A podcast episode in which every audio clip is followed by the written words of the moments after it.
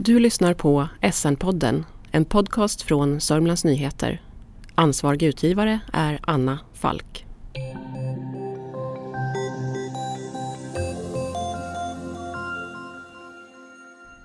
Anna har slutat vara rädd för sin pappa. Av Malen Eneberg. Publicerades i Sörmlands Nyheter den 8 mars 2014. År efter år hölls Anna gömd för sin egen pappa. Nu har hon slutat att gömma sig och valt bort att skydda sin identitet. Jag vill ha ett normalt liv. Men jag är rädd, säger hon. Vi träffades för första gången för tre år sedan. Anna berättade kort om sin uppväxt, att hennes mamma hållit henne gömd och att myndigheter skyddat hennes gömställe. Men i strävan efter ett normalt liv hade Anna i vuxenlivet valt bort skyddade personuppgifter. Med skyddade personuppgifter blir man behandlad som en kriminell i samhället trots att man egentligen är ett offer, säger hon. Hon ville inte bli intervjuad. Hon ville inte att hennes berättelse skulle publiceras i Sörmlands Nyheter. Inte då. Men drygt två år senare, strax före jul, kom ett meddelande via Facebook. Nu känner jag mig redo att berätta, skrev hon. Vi bestämmer träff utanför ett café i Nyköping. Anna parkerar sin bil i närheten och går med bestämda steg mot mötesplatsen. Hon utstrålar mental styrka, bär huvudet högt men bär också på en vit plastpåse som inte matchar hennes personliga och moderiktiga stil. Det ska senare visa sig att Anna värderar innehållet i påsen mycket högt. I en enskild del och över en slät kopp kaffe börjar Anna återge sin familjs historia. Kerstin, hennes mamma, och Mikael, hennes 11 år äldre bror, har genom åren delgett henne fasansfulla händelser som hon själv varken bevittnat eller minns. Anna berättar till synes oberörd. Jag har lätt för att prata om min barndom när jag pratar sakligt. För mig skulle det här lika gärna kunna vara dina papper, säger hon och tar ur påsen fram dokument som hon sprider ut på bordet framför sig. Men när jag läser om vad min äldste bror fått uppleva Tanken på vad jag har fått utstå smärtar i Anna. Hennes röst spricker. Hon avslutar inte meningen, berättar inte vidare just då. Kerstin hade en son från ett tidigare äktenskap när hon träffade Lars, Annas pappa. De inledde en relation och gifte sig kort därefter. Lars drack alkohol i stora mängder, blev aggressiv och gick ofta till handgripligheter. Han utsatte Kerstin för psykisk och fysisk misshandel, slog henne, hotade henne till livet, kuvade henne att skura golv nattetid och tvingade henne till sex. Mikael gick på mellanstadiet och såg flera gånger styvpappan misshandla mamman och slå sönder hans leksaker. Mikael hörde den vuxne mannen säga att han ville lägga honom i en säck och dränka honom i havet. Pojken gick in och ut ur lägenheten via ett fönster, sov med kläder på, var ständigt beredd att fly.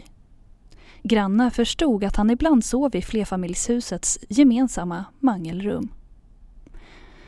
Kerstin och Lars fick sitt första gemensamma barn, Johan. Vid ett tillfälle höll pappan sin nyfödde son utanför balkongräcket och hotade att släppa taget. Vid flera tillfällen tvingades Kerstin lämna spädbarnet ensam hemma. Kerstin var olycklig och handlingsförlamad. Hon blev gravid igen. Den blivande pappan hotade att skära ut horungen, Anna, med en glasskärva. Kerstin klarade inte av att lämna Lars ens när hon höggravid blev knuffad ut för en trappa.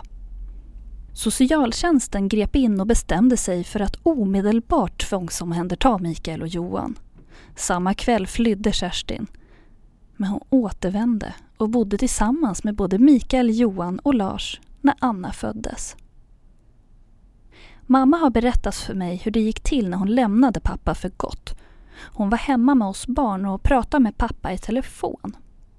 Hon uppehöll honom under tiden som Mikael klädde mig och Johan, packade våra väskor och satte oss i vagnen. När Mikael gav mamma klartecken slängde hon på luren och sprang iväg med oss barn. Socialtjänsten hjälpte dem att få tak över huvudet. Först i familjehem, sen på kvinnojourer. Annas första starka barndomsminne är från just en kvinnojour. Det var mörkt ute när det knackade på dörren och polis kom för att hämta ett barn som en mamma undanhöll från dess pappa. Hon var uppriven och barnet skrek när poliserna tvingade till sig barnet och åkte därifrån.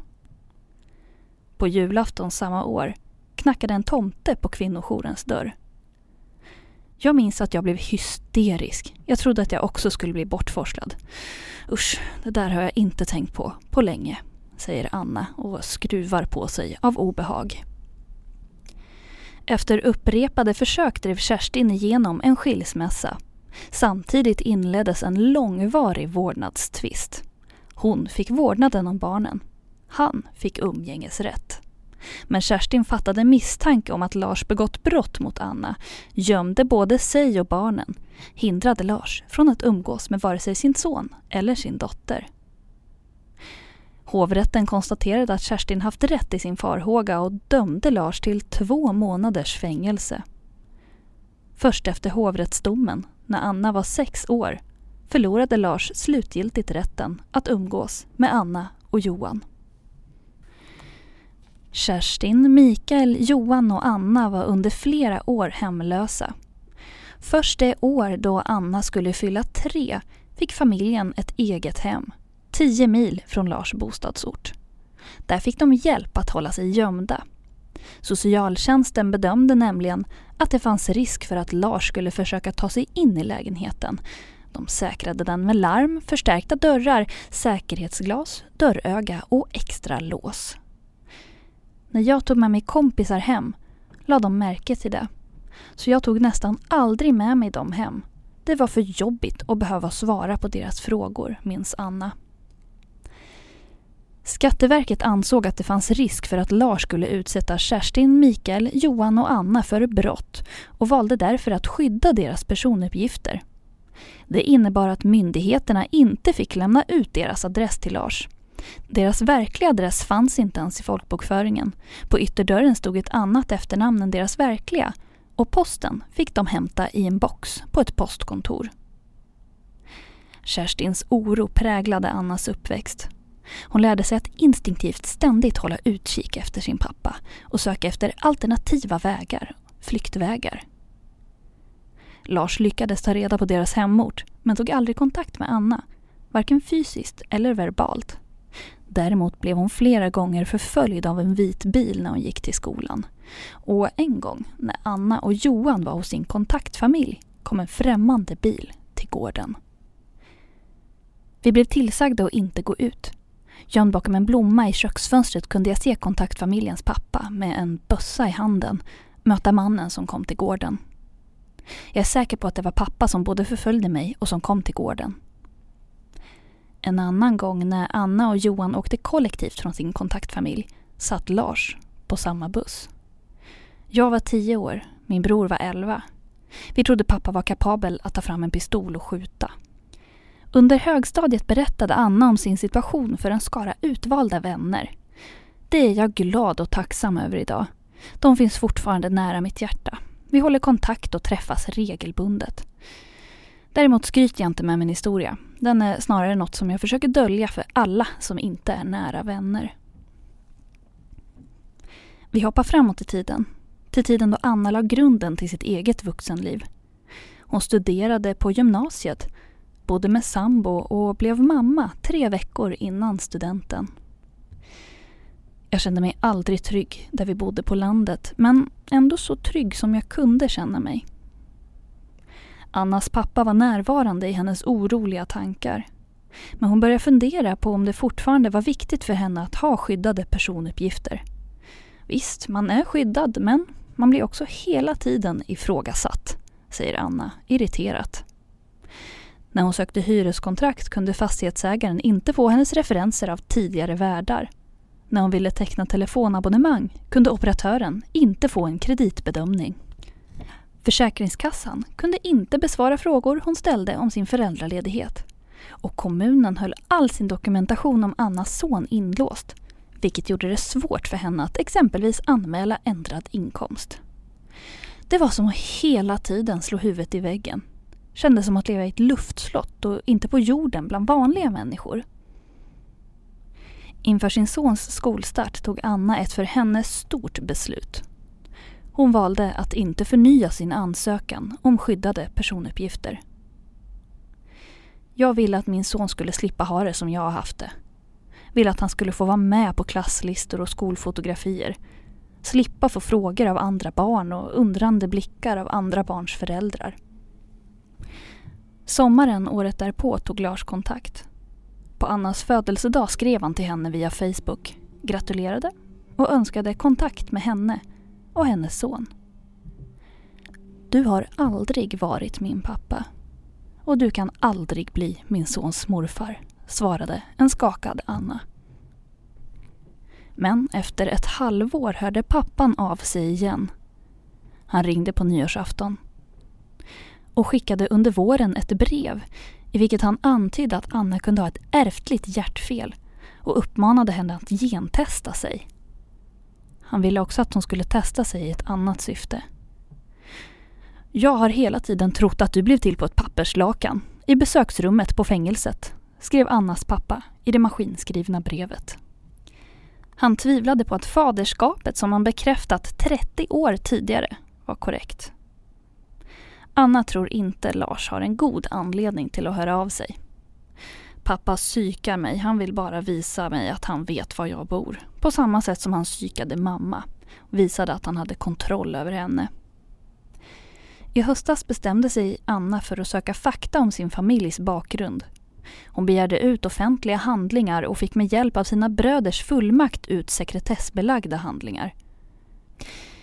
Jag vill veta, vill läsa allt, vill vara säker på att mitt beslut, att inte ha kontakt med pappa, är rätt. Hennes sökande efter sina rötter påminner om tv-programmet Spårlöst i vilket människor får hjälp att hitta försvunna familjemedlemmar. Fast skillnaden är att jag vet var min pappa bor och inte vill ha kontakt med honom säger Anna med ett vasst skratt. För Anna har det varit betydelsefullt att ta del av information dokumenterad av bland annat socialtjänst, tingsrätt, hovrätt och lasarett. Tidigare var jag arg, arg, arg och livrädd. Nu är jag arg och livrädd men inte rädd på samma sätt som när jag var barn. Då kände jag mig dessutom ensam. Nu är jag omgiven av ett kontaktnät som stöttar. Vad gör Anna mest arg? Att människor blundade. Hur många såg och hörde? Hur många förstod vad som pågick, men valde att blunda? Jag tror det handlade om rädsla. Att det var enklare att titta åt ett annat håll än att riskera att utsätta sig själv och sin egen familj för pappas våldsamheter. Jag skulle aldrig blunda om jag anade att ett barn får illa. Hellre anmäla en gång för mycket än en gång för lite. Anna tittar på sitt armbandsur och konstaterar att hon behöver bryta intervjun för att åka till sitt arbete. Hon rafsar ihop dokumenten framför sig till en flera centimeter hög bunt, lägger tillbaks dem i plastpåsen och skyndar mot bilen. För några veckor sedan tyckte Anna att hon fick syn på Lars. För första gången sedan de befann sig på samma buss. Flera dagar i rad befann sig en man, som hon tror är han, utanför hennes arbetsplats. Mannen gick inte in i butiken. Han bara satt utanför och tittade in genom skyltfönstret. Han tittar på mig, följer varje steg som jag tar. Jag är rädd. Jag är helt enkelt livrädd för pappa.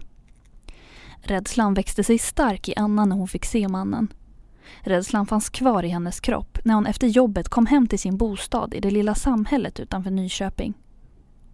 Den kvällen gjorde hon vad hon kunde för att känna sig säker hon påminde sin äldste son om att alltid noggrant låsa ytterdörren när han kommer hem från skolan.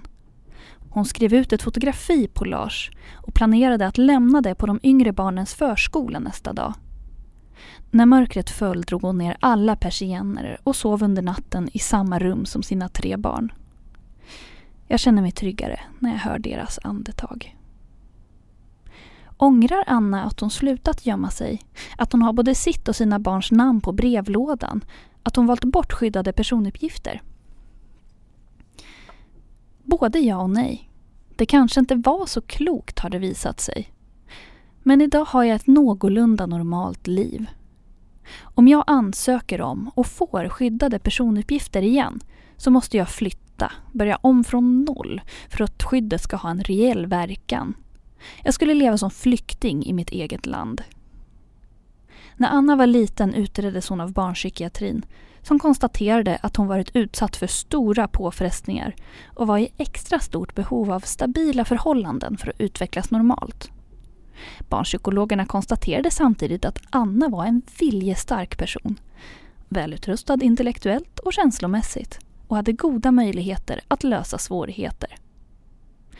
Anna kan inte lämna sitt förflutna bakom sig. Men hon är inte bitter. Hon önskar inte att hon hade haft en annan uppväxt. Nej, min uppväxt har gjort mig till den jag är idag. Jag skulle inte vara en så stark person utan mina erfarenheter. Anna är tacksam över att hon, hennes bröder och mamma är tätt sammansvetsade. Hon är stolt över sina bröders framgångar i yrkeslivet och över att hon själv kan försörja sig. Däremot önskar hon att hon slapp fortsätta leva med rädslan. Varje gång som jag blir rädd så vinner pappa igen och igen och igen. Varje gång som jag vänder mig om en extra gång innan jag stänger dörren så äger han mig lite till. Det gör mig arg och frustrerad. Anna ser bara en väg ut från sitt lidande. Först när pappa är död kommer jag kunna slappna av på riktigt. Hans dödsdag ska få bli min födelsedag.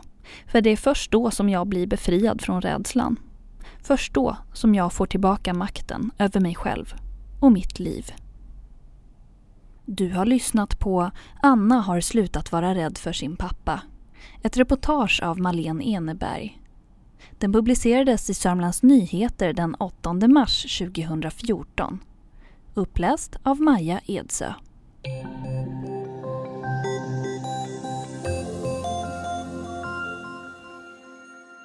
Du har lyssnat på SN-podden, en podcast från Sörmlands Nyheter. Ansvarig utgivare är Anna Falk.